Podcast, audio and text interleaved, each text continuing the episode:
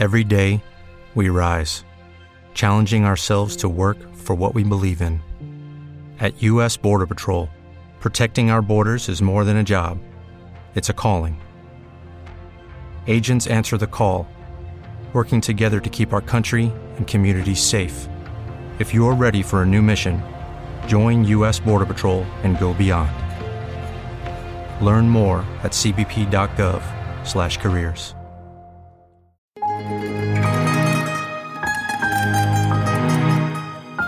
You are listening to Gangland Wire, hosted by former Kansas City Police Intelligence Unit Detective Gary Jenkins.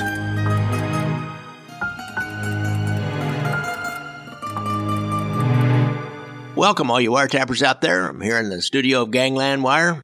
I have on the line Ray Morrow, a retired FBI agent. I first heard Ray on a, another podcast. There's a lady named uh, Jeri Williams, a retired FBI agent that has a podcast. Uh, God, all of a sudden I forgot the name of his FBI file. Just you know, if you want to search for it, I'll have a link to it on my uh, show notes.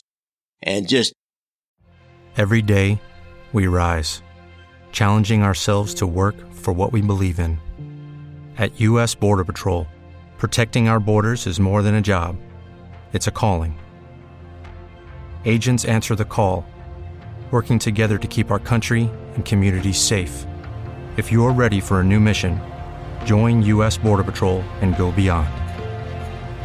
Learn more at cbp.gov/careers. With Lucky Land slots, you can get lucky just about anywhere. Dearly beloved, we are gathered here today to. Has anyone seen the bride and groom? Sorry, sorry, we're here. We were getting lucky in the limo, and we lost track of time. No, Lucky Land Casino, with cash prizes that add up quicker than a guest registry. In that case, I pronounce you lucky. Play for free at LuckyLandSlots.com. Daily bonuses are waiting. No purchase necessary. Void where prohibited by law. 18 plus. Terms and conditions apply. See website for details. Google Jeri J E R I Williams and FBI and podcast. You'll find it. She's got a couple of books she's written, and, and she's got a whole bunch of retired FBI agents on the on her podcast. I was on there. She won't really have cops on there. She'll only have agents, but got my friend Bill Ouseley from here in Kansas City. He and I went on and talked about the skimming investigation that we were involved in. So, Ray, welcome. Thank you, Gary. Really pleasure for you to have me. I really thank you for giving me this opportunity. Well, Ray, now you were with the FBI how long? 21 years. And where did you start out?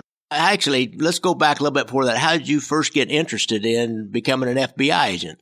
That's a good story. And it goes all the way back to my child from early 60s when the FBI program with Efrem Zimbalist Jr. came on. I just got really, really enthralled with the FBI and Efrem Zimbalist Jr. and that whole show. And I never missed an episode. And, and it, that led me to look more into the FBI. And this is, you know, I'm 9, 10, 11 years old at the time. And I really was amazed by J. Edgar Hoover. Everything I could read about J. Edgar Hoover, and anytime he was on TV, I made sure I watched and paid attention to what he had to say.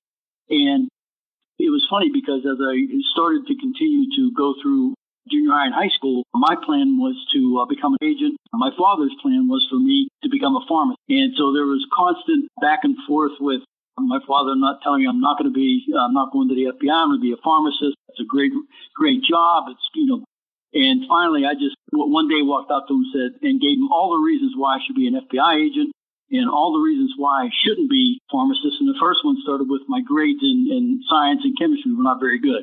and at that point, he just looked at me and says, well, if you love what you do, you'll never work a day in your life. And that was it. And so from that point forward, it was all law enforcement. I went to Penn State University and graduated with law enforcement corrections degree. And right out of college, I went to the FBI as a clerk. Moved to Washington, D.C., making about uh, less than $6,000 a year. And spent the year there training to be a fingerprint examiner. And I found that that's a very boring job and very tedious. And uh, I figured I better find something else because my thought was, well, once they see me, they'll make me an agent right away. Well, that you know, that doesn't happen that way. So then I went, I applied and was hired by the uh, U.S. Secret Service Uniform Division. So for two years, I worked at the White House protecting uh, Jimmy Carter and the first family in the White House. That was just a fantastic opportunity for someone like me from a small town outside of Pittsburgh being able to be at the White House and, and you know, protect the president and his family was just quite an honor. And at that point, though, my father had passed away very young age of 51, and kind of wanted to get back to Pittsburgh. So I applied for a couple of jobs and got hired by a company called Allegheny International to protect the president of the corporation. And so I did that for seven years. And at that point, the president that I was protecting had retired and I was getting ready to move on. So I said, you know what? Now's the time to apply for uh, FBI, be an agent. And I did in the 1987, February 1987. I was hired and went to Quantico. Wow. You were focused, laser focused from an yeah. early age. Well, I was. And I think the reason was I knew I didn't have very many other uh, abilities or capabilities. I, I knew if, if I didn't do this, I wasn't going to be very successful in my life. But I was. I mean, I, it, for some reason, I just wanted to be an FBI agent. I wanted to be in law enforcement, and you know, I just that's the path I went. And fortunately, I, I was able to get these positions and move on. And that's it, it's been like for me, it's been a dream come true. What I was able to do and, and what I've done. So, really. So, what was your uh, your first office out of the academy? My first office was Louisville, Kentucky, and that was for me a great opportunity. I was on, was able to work, uh, get on the uh, SWAT team, so I was able to do that right away, which is nice because when you go to a small to medium sized field office, you get those opportunities. I was able to work drugs and the uh, violations, bank robberies, and things like that. So I was on a squad that we, we were able to do a lot of different things. And I think that that office allowed me to really grow as an agent immediately because you were given responsibilities. I had a great training agent by the name of Walt Jones who took me under his wing and really taught me a lot. And I really, I don't think I could have handpicked a better field office than the Louisville office. Uh, the, the management was great. And again, they gave these first office agents an opportunity to spread your wings and do as much as you wanted to do. So I was very thankful for that. I got uh, to the Louisville office in May of 1987. So, so that's kind of when they first started getting into working drug cases. Uh, they yes. didn't absolutely right. did not work drug cases earlier on before that, but that was after the crack cocaine epidemic and that became such a huge problem in the cities that they opened that up to FBI agents. A very defined path that we had to take because obviously DEA, we, we didn't want to intrude on what DEA was doing. So Ours was very specific as you know what we were going to address as far as drugs and more organized groups type of thing. And actually, I got assigned to a task force shortly after getting there that addressed marijuana. And uh, Kentucky was one of the few states known for some of the best marijuana in, in the world. And there's a little county down in it's called Marion County, Kentucky. They were well known for their marijuana, and the FBI, uh, along with several other agencies in Louisville, formed a task force to go after this group. So that's really what I worked for the, the majority of my time while I was in Louisville. And that was good too because it allowed me to really interact with other agencies and understand what it takes to cooperate because, you know, a lot of times there's a lot of infighting and territorial matters. But, uh, it was nice to learn at a young, young age in the career how to get along with other agencies and what it takes to be successful in a joint operation. Yeah, I know, like, you don't know Louisville or that, like that county. I, have read about that marijuana thing. There's a book on that. Now, there's a tricky little yeah. name to that. Well, I can't remember the name of Cornbread Mafia. And they were huge marijuana growers and, and purveyors.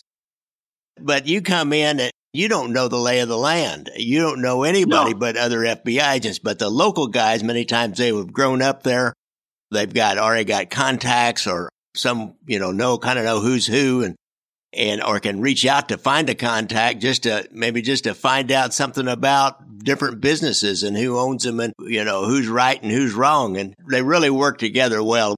We did a lot of task force in here in Kansas City and I worked a lot of, with a lot of FBI agents. And that's, you know, with the organized crime squad, the first thing they do is send a new agent over to the intelligence unit and a couple of guys that take him and just drive him around and, you know, show him the lay of the land. So. Well, the funny story as to how I got assigned to that was I got called into my, actually the assistant special agent in charge was our squad supervisor. Such a small office, but he calls me in and I'm, I've been in the office about three months and he tells me what a great job I'm doing and he's very, very impressed with what I've done and, and he's giving, he's going to present me with this great opportunity and he tells me I'm going to be on this task force and he says, uh, Walt, uh, your contact agent is going to take you down. There's a meeting today and it's going to kick off this operation. You're the agent that we've selected to do this. So I'm like, wow, they really saw how great I am. You know, this I could barely get out of the office with my head was so big with, with all the things he said. So we get in the car, we're driving down, and Walt, again, my contact agent says, or my training agent says, you know why you got picked for this? I go, yeah, yeah. I said, uh, Walt told me, or Marty told me about, uh, you know, all the great things, how good I did. And, and he just looked at me and goes, no, not really. He said, uh, about a year ago, the DEA had a case and they were working with the Kentucky State Police and we came in and took basically stole the case from them. And he said they haven't talked to us since and uh, they they refused to work with us. But our headquarters is saying that we have to be a part of this task force. So Marty and I thought that you're new, they can't hate you that much.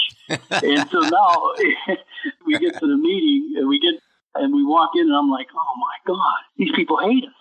And so we walked into the room and if looks could kill, Walt and I would have been dead. I mean, you could just feel the tension as soon as we walked in the room. And uh, they were sitting like a half circle, and David Grice, was the assistant United States attorney, was standing in front of everybody. And there's two seats at the end of the thing. Walt sits down, I sit down at the end, and I'm going, oh my God. You could just see that they did not want us there. You could just feel it.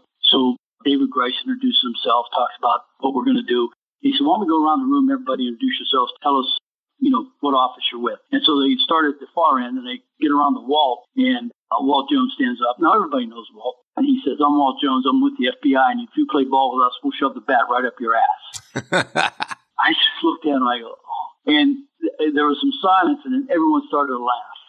And I, I realized what Walt did is, look, we're sorry. We know, we, we know what we did. We're going to give you this kid here and, you know, we're going to make nice it really turned out to be a fantastic operation, and we really got along very, very well. But it was a it was a rude awakening for me. Is I had no idea what it was like until I walked in that room and, and just felt the tension. but again, uh, some of those guys are still uh, some of my best friends. Yeah. Well, you know what we used to say, uh, you know, the agent comes and says, hi, I'm the FBI and I'm here to help you. Like, yeah, exactly. sure. You're here to steal the exactly. case. Get the credit. Yep, that's exactly right. well, that's a pretty common thing everywhere you go. I worked a case with a ATF agent. I don't even know. He was just aggressive young agent and I had a little something going on a, a mob run escort service and he and I worked it and worked it and and worked with the U.S. attorney and finally got enough and they indicted the owner and then FBI agent was sent in because it was really an FBI violation and the ATF couldn't actually prosecute this interstate transportation for prostitution. so that, that ATF agent, he was mad, but he also knew that, you know, we'd had fun and, and what they think his bosses weren't going to let him do it, and the U.S. attorney wasn't going to let him be the case agent. Right. And in the end, we went to trial. And you see it all the time on TV how the, when the FBI comes in, you know, everybody knows what they're there for to steal the case. So, uh, yeah, like I said, Walt, uh, Walt, uh, just put it right out there and let them know that hey, yeah. we know what we did. Yeah, we're sorry. Yeah, it was pretty. This guy's going to work with. So it, it, like I said, it worked out really well. Very successful case, and still friends with with several of those guys that I worked with. Cool. So uh, you ended up going up to Cleveland, Ohio, which was yeah. the main thing we want to talk about. This is a heck of a story, folks. I'm telling you. I heard him telling this story on that other podcast. And I thought right then, I need to find him, get him on. And then I kind of got busy and I forgot about it. And I happened to, to notice his book somewhere on the internet. I can't remember how I found out about it again, but I saw he had a book out. And, and then I remembered, oh, yeah, I want him to tell this story and, and help you promote that book. What's the name of your book, Ray?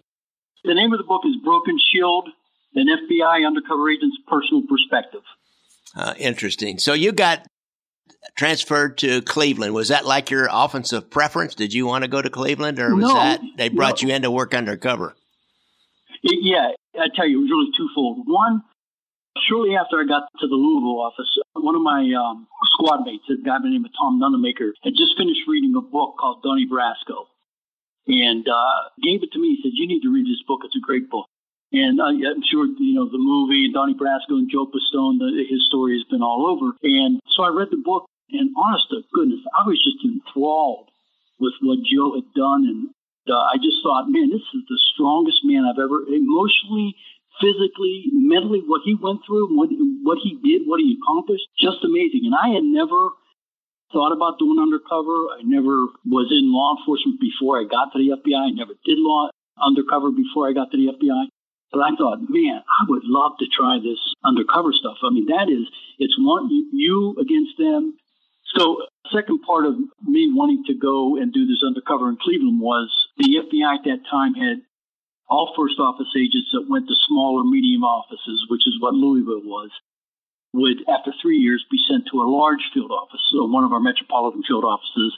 And we had 12 of those, and one of those, uh, they were like New York, LA, Chicago, Miami, and every one of the first office agents in, in the Louisville division that got there before me were every time they get their orders, it would be to New York, and they would come back with these horror stories about where they had to live, how much it was costing to, to live there, and the, the commute that they were going to have. And I'm thinking, oh my God, I don't want to go to New York. I know my wife doesn't want to go to New York, so I'm, I'm trying to think, how can I get out of this? Well, one of the agents in Kentucky a gentleman by the name of Dan Estrom was in the Elizabethtown RA, and Dan had a great reputation, built a reputation as a great investigator, uh, especially in corruption cases. And Cleveland happened to be looking for an agent like that. And Cleveland happened to be one of these major 12 field offices. How Cleveland got into that, I don't know, because they're really a small office, uh, or at least a medium sized office. But anyway, Dan got transferred to uh, Cleveland. And about a year after Dan got there, this Tom Nunamaker, who gave me the book about Joe Pistone, gets a call from Dan uh, wanting to know if he if he wanted to do this undercover operation that Dan was getting started, a uh, police corruption case in in Cleveland. And Tom didn't want to go to Cleveland, but he knew I did. So he said, "Hey, you might want to give Dan Estrom a call and see." And I'm thinking, man, I don't, I don't have any. Tom was an, certified as an undercover agent. I had no experience. He said, give him a call. So I called Dan and he remembered me and I, I just said, Dan, I'd be interested in that undercover operation that you have. And I said, you know, I, I up front, I said, I don't have any experience undercover. I said, but it's something I really like to do. And he said, well, let, let me think about it and I'll get back to you. So they, he thought about it. I get a call. He said, why don't you move to Cleveland? We're going to interview you. So I went up for the interview and uh, it was a whole day of meeting with Dan the, the special agent in charge and some of the other people in the office that were going to be involved in the case. And at the end of the day, Dan and the SAC called me into the office and said, "You're our guy." And you know, I, so, so I, I asked Dan afterwards, after special agent charge left, I said, you know, why me? He goes, well, I said, to be honest with you, I didn't want any of these guys that have experience in undercover because they come in with their own agenda. They come in with how they're going to do this and how they're going to do that. This is my case. I want someone fresh. I want someone that, that I know is going to do what, what I want them to do. And I said, so you're looking for someone with no experience? He goes, yeah. I go, well, you got your guy. I'm in. I'm in. Now, the case was targeted the Cleveland Police Department, and it was they were protecting at the time illegal casinos, and so I was going to have to at some point open up an illegal casino and, and get these police officers to protect that.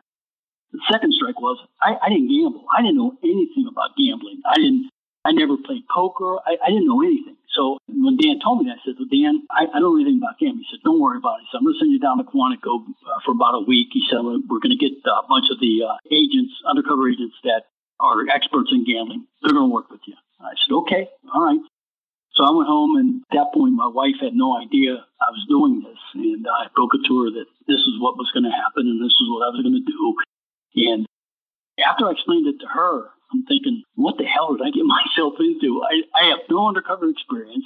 I know nothing about gambling, and, and the subjects are going to be Cleveland police officers. Uh, who else knows more about what an undercover operation looks like than police officers? I may have bit off more than I can chew, but I, you know, I committed to it, and Dan took a chance. I, I'm saying Dan took a chance on me. I'm, I'm, I'm going to go ahead and do this. So I did. I went down to Quantico before I got started on the operation, and spent a week with some of the best FBI had to offer at the time. Uh, Herm Groman, Ed Keller, Pete Christ, uh, some of the best. And I spent a week with them and we worked, you know, card games, craps, every green game that, that they thought I, would be having to run at the casino we went over and over. I acted as a player, I acted as a dealer, and Pete Christ, the end of the week, knew that I still didn't get it. Now we would do these scenarios all day, and then I go back and watch tapes in my room and and go over everything that I learned that day, and come back the next day and see. And it, literally a week of this. At the end, Pete Chris, we had just broken up for, for the week, and Pete called me over. He says, uh, "I know you probably it looks like you still don't have this." So he, he made he made me a cheat sheet of you know how to pay off gam bets and how to you know what like three of a kind beats whatever and he has this whole cheat sheet for me. He said, I think you're gonna need this. and so I took it, I go, Yeah, Pete, I will. And so I'm thinking, Oh my God, you know, I'm gonna run a casino and I really don't know how to do this stuff. But uh but anyway, I kept working at it. That's basically the background that I went with when I got to Cleveland and started working. Dan introduced me when I got up uh, to Cleveland, introduced me to confidential informant.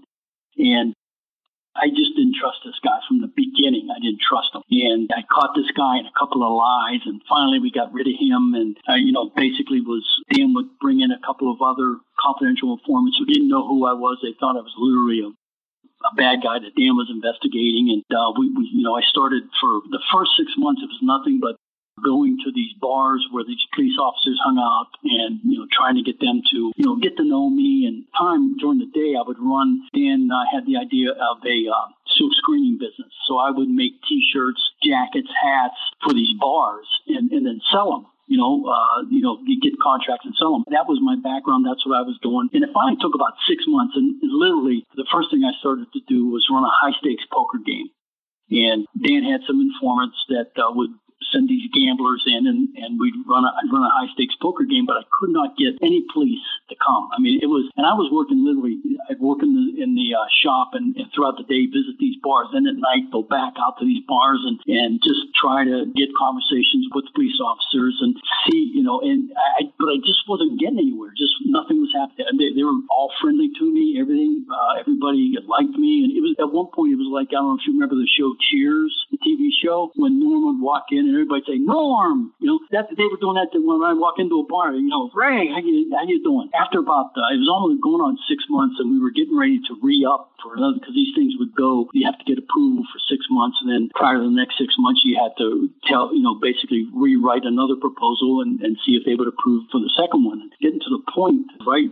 Dan was writing the proposal for the second six months, and we had just had another Friday night, another poker game, and, and I kept losing. I mean, uh, these guys were killing me, but it just got to the point where after one night, I called Dan down. Yeah, basically, uh, we played at my. I had another T-shirt shop, and then the it was like a, a little shopping plaza, and basically stores just connected to one another. And I had the second one, but that's where I ran the casino, the uh, poker games. And uh, Dan was upstairs on the third floor of this building, monitoring everything. Everything was recorded. And so at the end of the night, it's like now Saturday morning. I called Dan down after everybody had left, and I stepped on it and said, "Dan, you're gonna have to find somebody else. I can't do this." I said, I, "I've been working, you know, nonstop, seven days a week." 18, 19 hours a day. And I said, you're ready to re-up this thing. And I got no, no police officer. We got nothing but a high stakes poker game going. Maybe you need somebody that has, that has experience, that understands it, maybe more believable than I am. And, and, it, and it hurt me to say that because I didn't want to quit on Dan because he took a chance on me. But it, it was to the point where we're not getting anywhere. This is not, nothing's happening.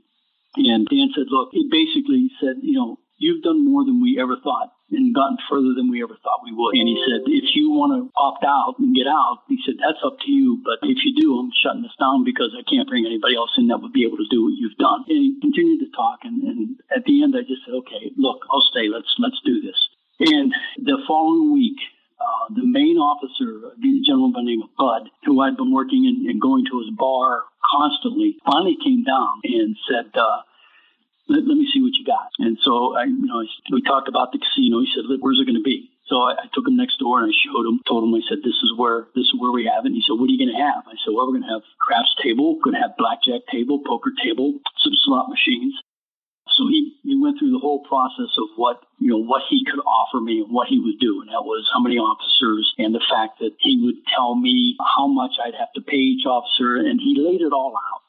And fortunately, I, had, I was able to record everything that he said. And after he left, it was like a huge weight off my shoulder, like finally. And so I called Dan and, uh, we went back to my undercover apartment and I played the tape for him. And from that point forward, it was, you know, for a year and a half running casinos every Friday night and with police protection. And it was at one point we got notified by these police officers that our our location, uh, we had moved it from the the little shop that we had to this warehouse on the other side of town because the crowd got so big. And Dan had basically, we set up this entire, eh, basically a, a warehouse where the cars, the players would pull into the garage in the back, park their cars in the garage, and then up front of this warehouse is where the gaming was we got a call from I got a call from Bud that night. We were getting ready to go. He said, "You need to meet me at the Holiday Inn." I said, "Bud, we're getting ready to go." He said, "You need to meet me at the Holiday Inn. Don't go to the warehouse." So I met Bud, and he tells me that the internal affairs is sitting outside waiting for us to show up.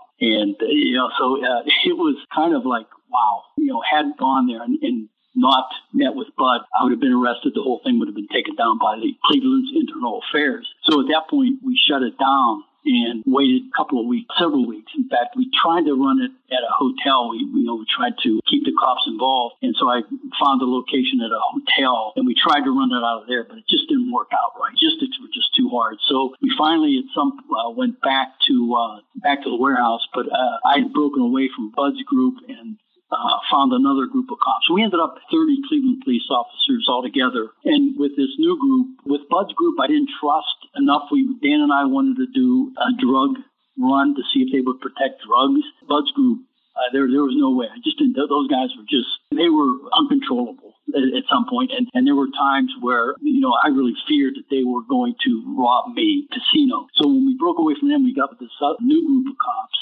and we basically really trusted these guys, and so we we ran basically truckloads of marijuana and we would uh, have two trucks pull into the warehouse. One would be coming from like up north, and the other one coming from from uh, Kentucky, and we'd have the police take the truck and escort it out of the city so that they wouldn't get arrested while while they did the transfer. And we did that several times as well. So it got really involved and really heated with what we were doing, and a lot of a lot of tension back at headquarters of us running these drugs and trying to coordinate that with DEA. In fact, that we had done a couple of these, and we are getting ready to do a third one. And I'm at the warehouse, and Dan Estrom called me to KC. He says, "You can't do this." And he says, "You're going to have to put it off." And I go, "What? What's the problem?" he says, "Well."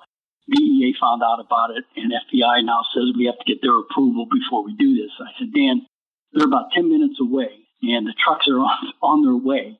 He said, Well, you got to wait. He said, I, I, You're going to have to um, wait until I call you back. I said, Well, I'll tell you, here's what I'm going to do. You can call, but I'm not answering the phone. I said, I'll take full responsibility for this. I said, I'm not going to break this off.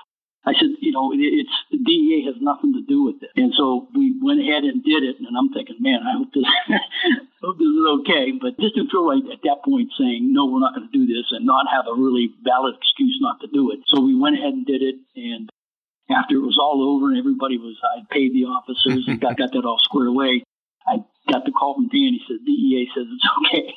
I go, that's great, Dan, because we just. I got a couple questions here before we get too far on down in the road on this. Now, when you started that big casino, did you bring other FBI agents in to act as dealers and, and help you with this, or did you you had to have some personnel, or you just hire people that that you'd gotten to know in the uh, gambling business? Yeah, initially what we did was one the, the, one thing we had to do we had to have uh, they, they wanted to have uh, undercover agents in there for my protection, but also due to a, a surveillance law that, uh, with regards to recordings in Ohio, you can't record like if uh, several of the bad guys went off into part of the uh, into a corner and started talking. We couldn't record that unless we had someone in the vicinity, right. an undercover agent in the vicinity.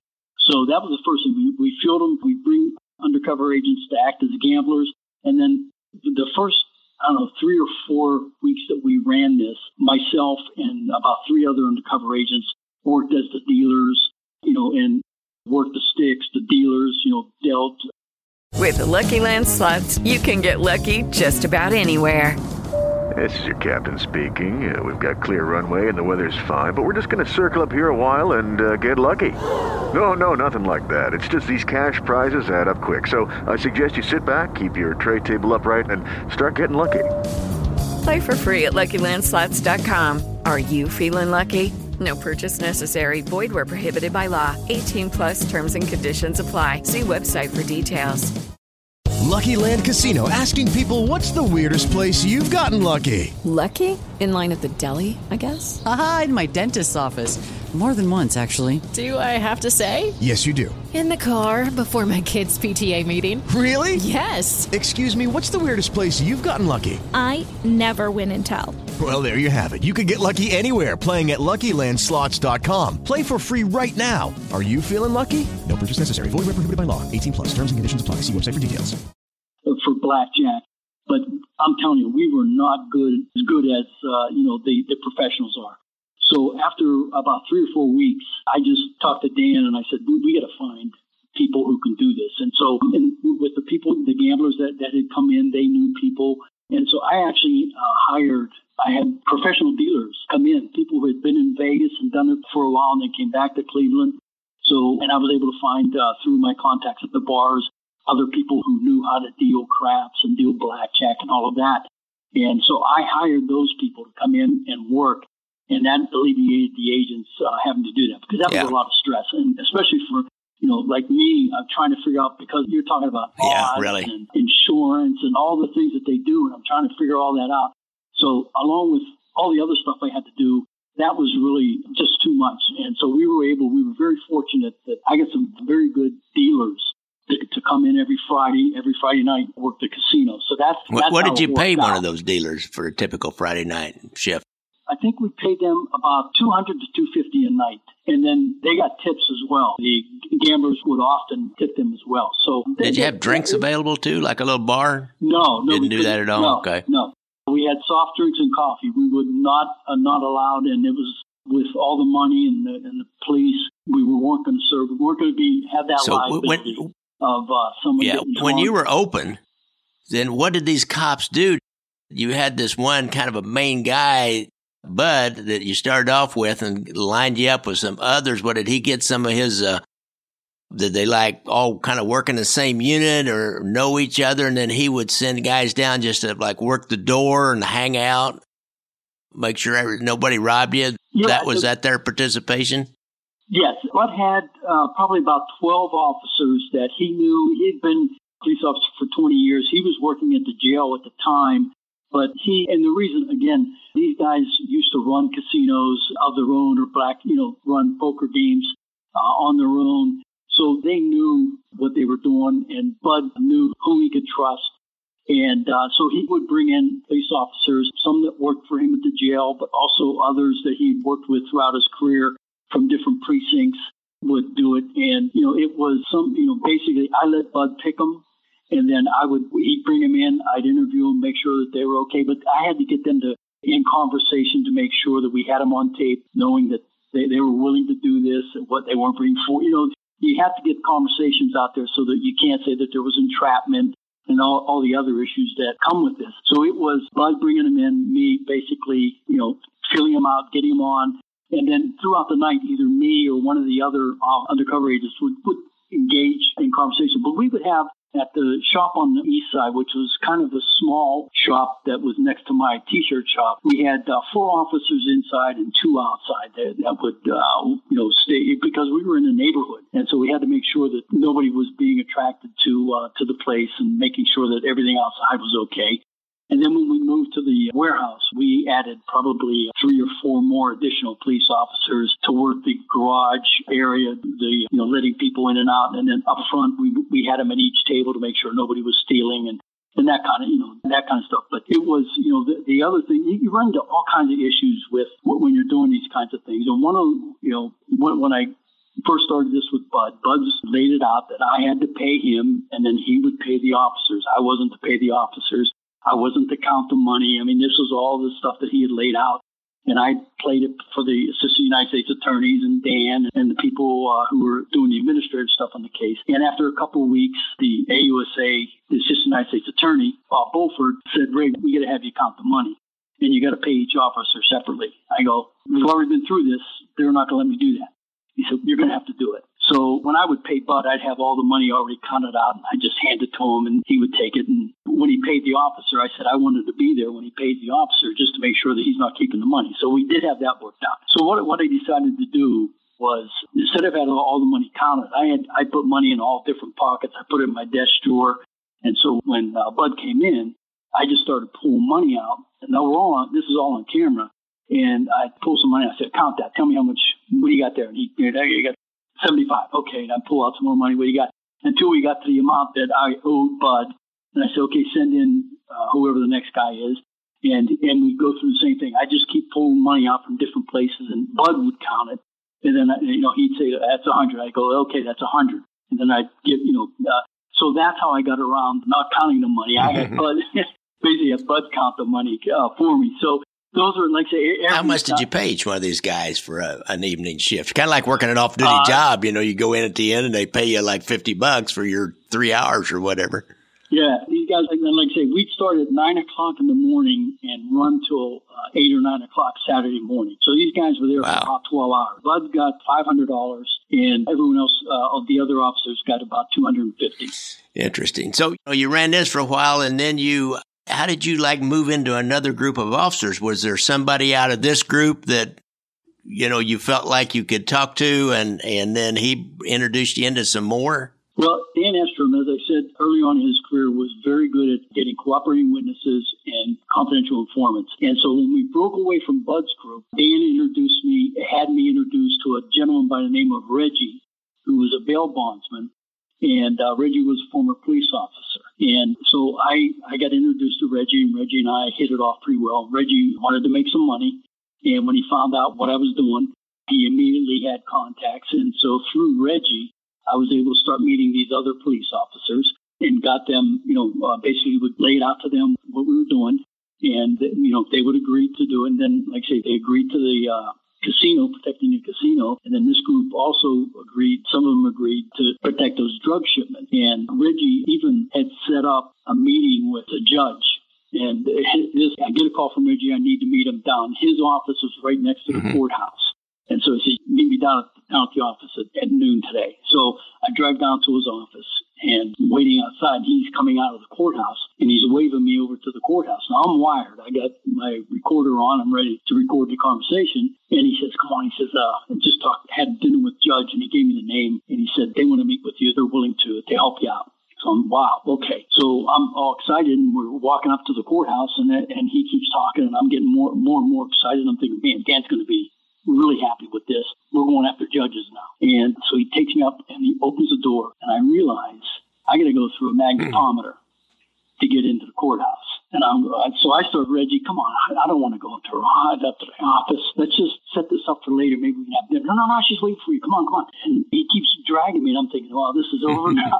They're going to, magnetometer is going to go off. They're going to search me. There's going to be a recorder. This whole thing's over. And just as we get to the magnetometer, he grabs me by my arm and takes me around and tells the police officer, the court officer, he's with me, and we go. And, you know, he had such a great reputation because he was always in and out of there as a bail bondsman that they all knew him.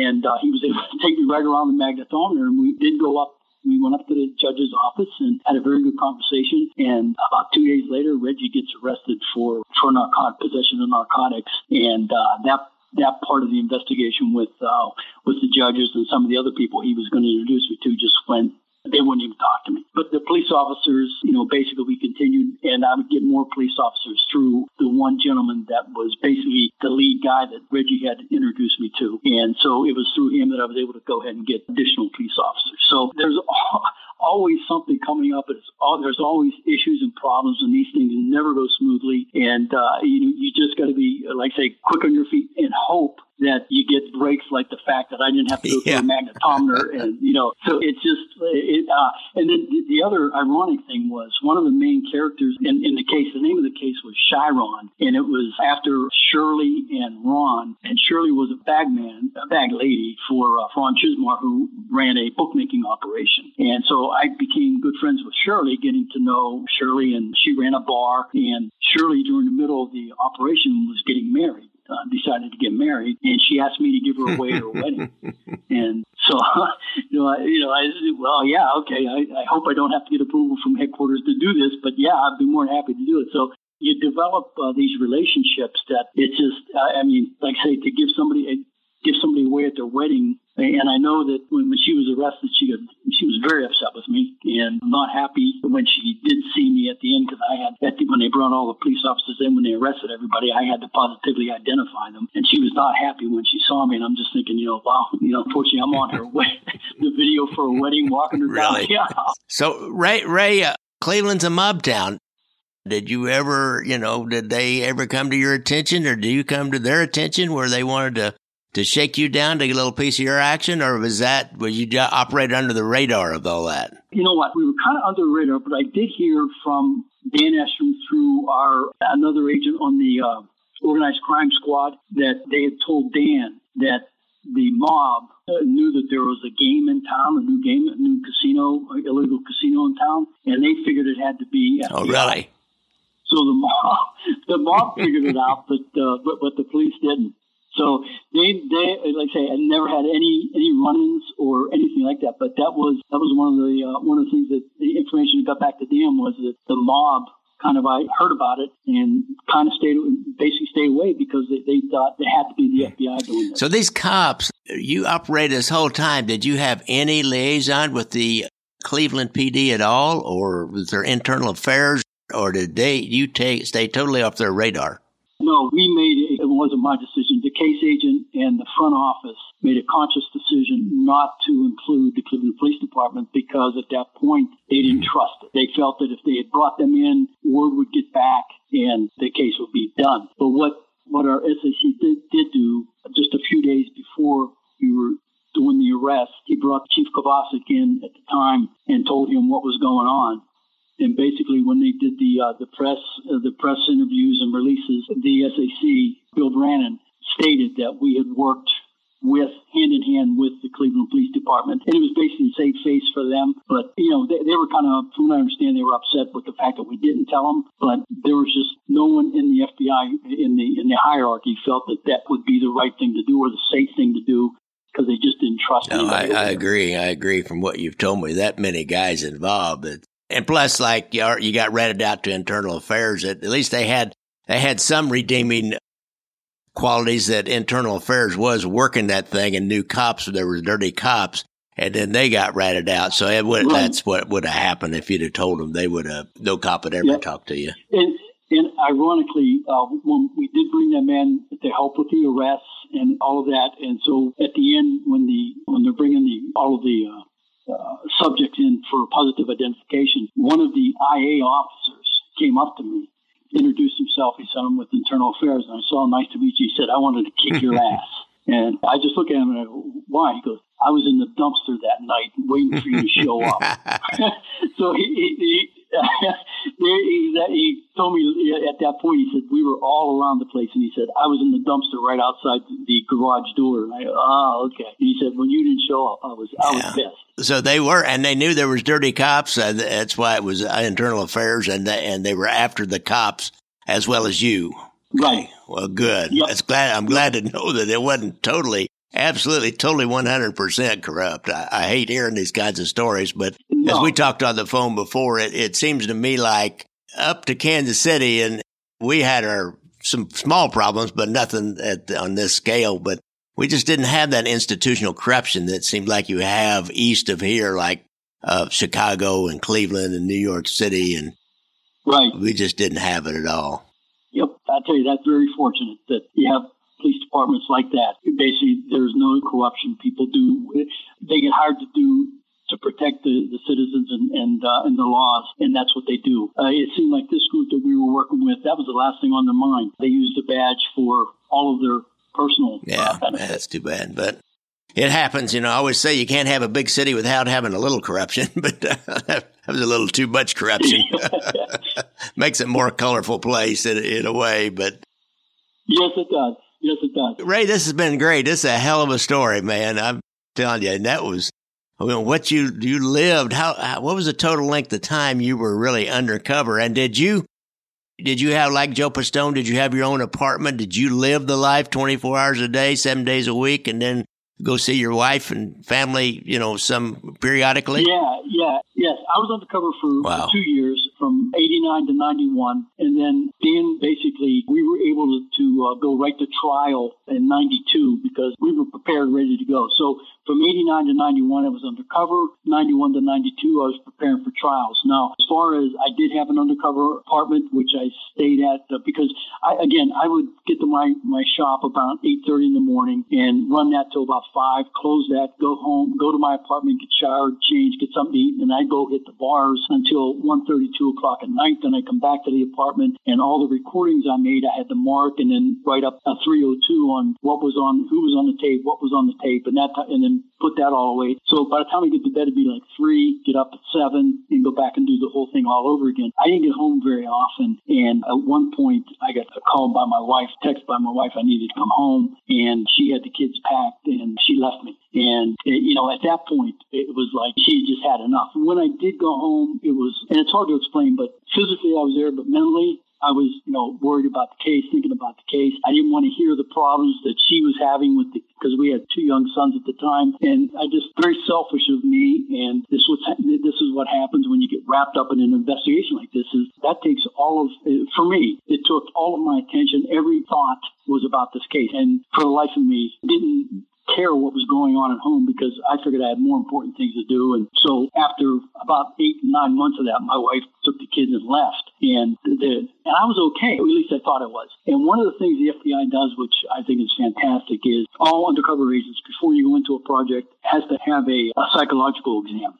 And then you're interviewed after you take these tests. Then you're interviewed by uh, one, one of our behavioral scientists, psychologists that basically make sure that you're okay. And, and so every six months you got to take these tests and go back for these interviews. And so this happened, and it, I think two months went by. My wife is gone. Nobody knew. I didn't tell. I didn't tell the case agent. I didn't tell anybody that, that they had left and my wife was and kids had gone. I had to go back to Quantico to take this test, and so this was this would have been about the third or fourth time I've taken the test and, and then meet with the uh, psychologist. And so I figured I knew this test. I mean, I've taken it many times that went right through it. And after you take the test, it's about a four four to five hour test that you take, and then they score it, and then they call you down, and, and you go through it with them. Well, I took the test and got called down, and I walked into uh, the uh, psych- psychiatrist's office, and he says, uh, "What's the matter?" And I go, "Nothing. Why?" He goes, uh, "Tell me what the problem is." I go, "Steve, I have no problem. I'm, I'm good." He goes, "Ray, you're tighter than a drum." He said, "This test really has me concerned." And I'm thinking, I answered it the way I always answer it. He kept asking me, and he said, Look, I'm going to take you off the project if you don't tell me what's going on. At that point, I said, Look, I said, my wife left, and uh, she's in Pittsburgh, and went on. And he just looked at me and said, Did you drive here? I said, Yeah. He said, I want you get in the car and drive to Pittsburgh and, and get with your wife and family and get that squared away. He said, I'm going to call Cleveland. I'll tell them I need, I wanted you to just take a couple of weeks off and you needed some time off, but you take care of that. And once you've taken care of that, you get back to me. So I went to Pittsburgh and I could, I cried, you know, I did, did a lot of crying and apologizing and finally listened to what, what my wife had to say. And we worked it out. Uh, we, we had been married up, I think, 10 years at that point, and she knew me very well and, and understood. And so th- th- what we decided was she was going to stay in Pittsburgh with the kids and just let me finish the project. And I would go to Pittsburgh periodically after that. But it affects you. It changes you. And I, like I said, I thought I was fine. It wasn't until I took that damn test that I realized that, you know, you know, something's wrong and I got to get this squared away. And thank God for the FBI behavioral science and, and the psychiatrists who, like I say, they really take care of their undercover agents. Had he not, probably just allowed my wife and the family to leave and I would have moved on. But we've been married now 41 years and everybody's good. That was, uh, like I say, it, it takes a toll on you mentally and physically. It's one of the hardest things I've ever had to do in my life. And it's something that uh, I'm very proud of having done it. But I really, I understand what I did to my family as well. That- you did a hell of a job. I'll tell you what, that was a huge sacrifice you made and cleaned up a whole police department like that. Cause I would imagine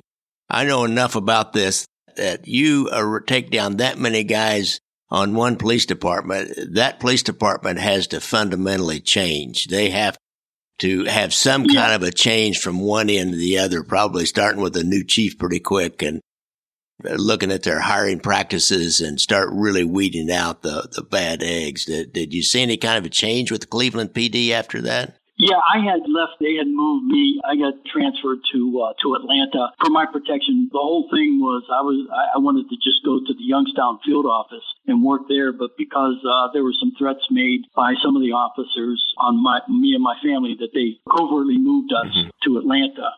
So, but I did hear from the agents and the supervisor who I st- who I'm still in touch with and I still good friends with. There was a lot of fundamental changes. The mayor got involved. It was a, a lot of changes that were implemented into that. And, and again, I think internal affairs did a lot as well, knowing that they had this hmm, problem. Interesting.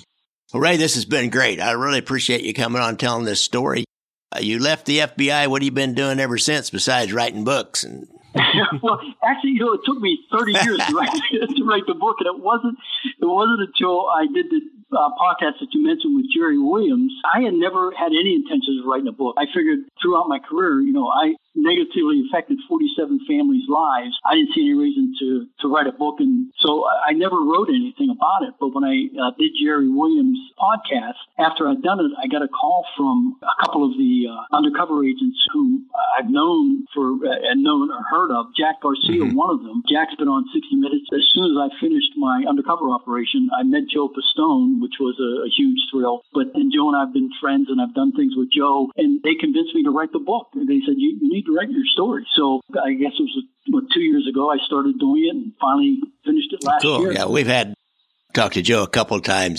He's been on the podcast here and on a couple of different shows. One just a little uh, cameo appearance for a, one thing, and then he and his uh, podcasting partner came on and we did kind of a show kind of promoting their new podcast and and Jack Garcia was just on here not too long ago. So you're fine company there. I, I really applaud your work. Yeah, those guys are yeah, They are. They are. I, I, you know, I, I worked, you know, what we'd call semi undercover. You know, I, we didn't, we wore t-shirts and blue jeans and sports jackets and things like that and just followed guys around and never really like came off as police officers. But as far as that actually working day to day, 24 hours a day, seven days a week, or even going in and fronting myself off as a criminal, another criminal. I never did that. And I, I don't think I could have done it. It was, it's, it takes a special talent to do that because those people, they've got this native intelligence that they spot things that, that you don't even think about. I had a kid one time tell me, he said, I know how you, you cops,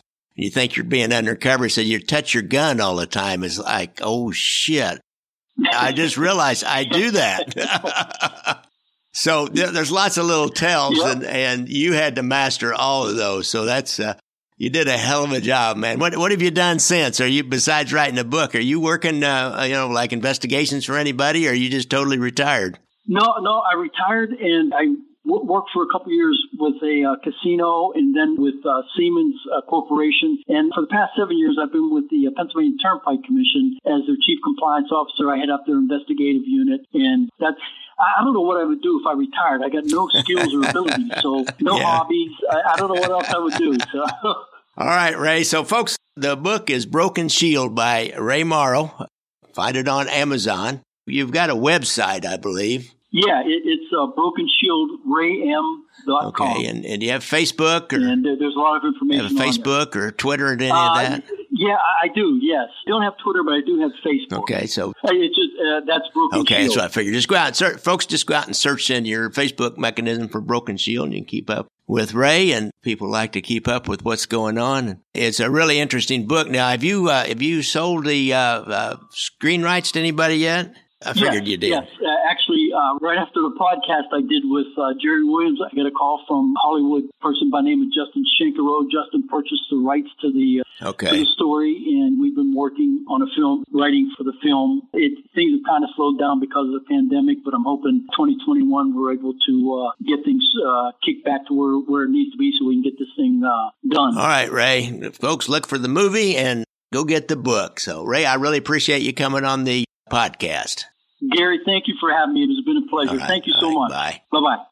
Well, folks, thank you for listening and all your nice comments on the Apple Podcast reviews, plus your nice comments on my YouTube channel, where I often put up the uh, at least the Zoom interviews so you can see what my guests look like in real life. Also on our Facebook group, Gangland Wire Podcast. I see a lot of really good compliments on that. I've got some great people that help put up really good content. So if you want more mob information than you can shake a stick at, go to Gangland Wire Podcast Facebook page, or actually it's a group. Remember that if you support the podcast with some donations, you'll get an invite to my live Zoom call where we'll share stories, answer questions, and in general have a good time. Don't forget to buy me a cup of coffee or a shot and a beer on Venmo on your Venmo app, or you can go to Gangland Wire, my website, ganglandwire.com, and donate. I have a donate page, and, and each podcast that I put up has a pretty lengthy written blog piece about what the subject is, and at the bottom of that page, there's a way to donate.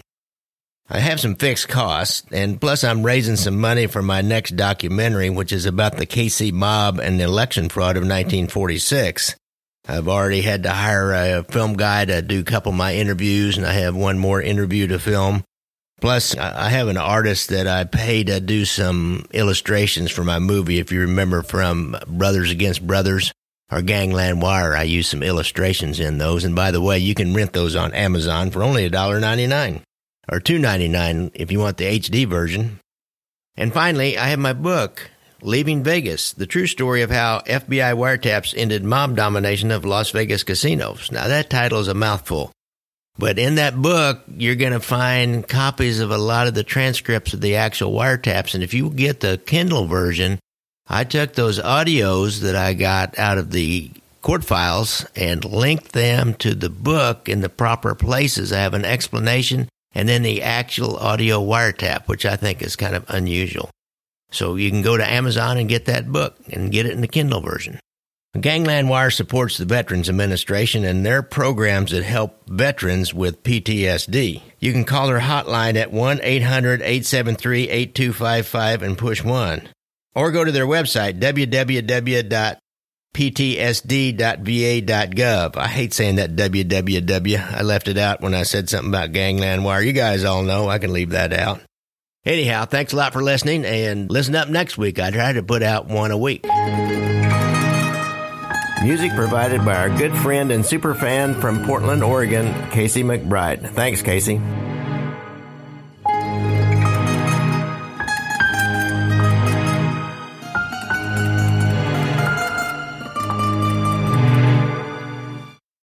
Lucky Land Casino asking people what's the weirdest place you've gotten lucky? Lucky? In line at the deli, I guess? Aha, in my dentist's office. More than once, actually. Do I have to say? Yes, you do. In the car before my kids' PTA meeting. Really? Yes. Excuse me, what's the weirdest place you've gotten lucky? I never win and tell. Well, there you have it. You can get lucky anywhere playing at LuckyLandSlots.com. Play for free right now. Are you feeling lucky? No purchase necessary. Void where prohibited by law. 18 plus. Terms and conditions apply. See website for details.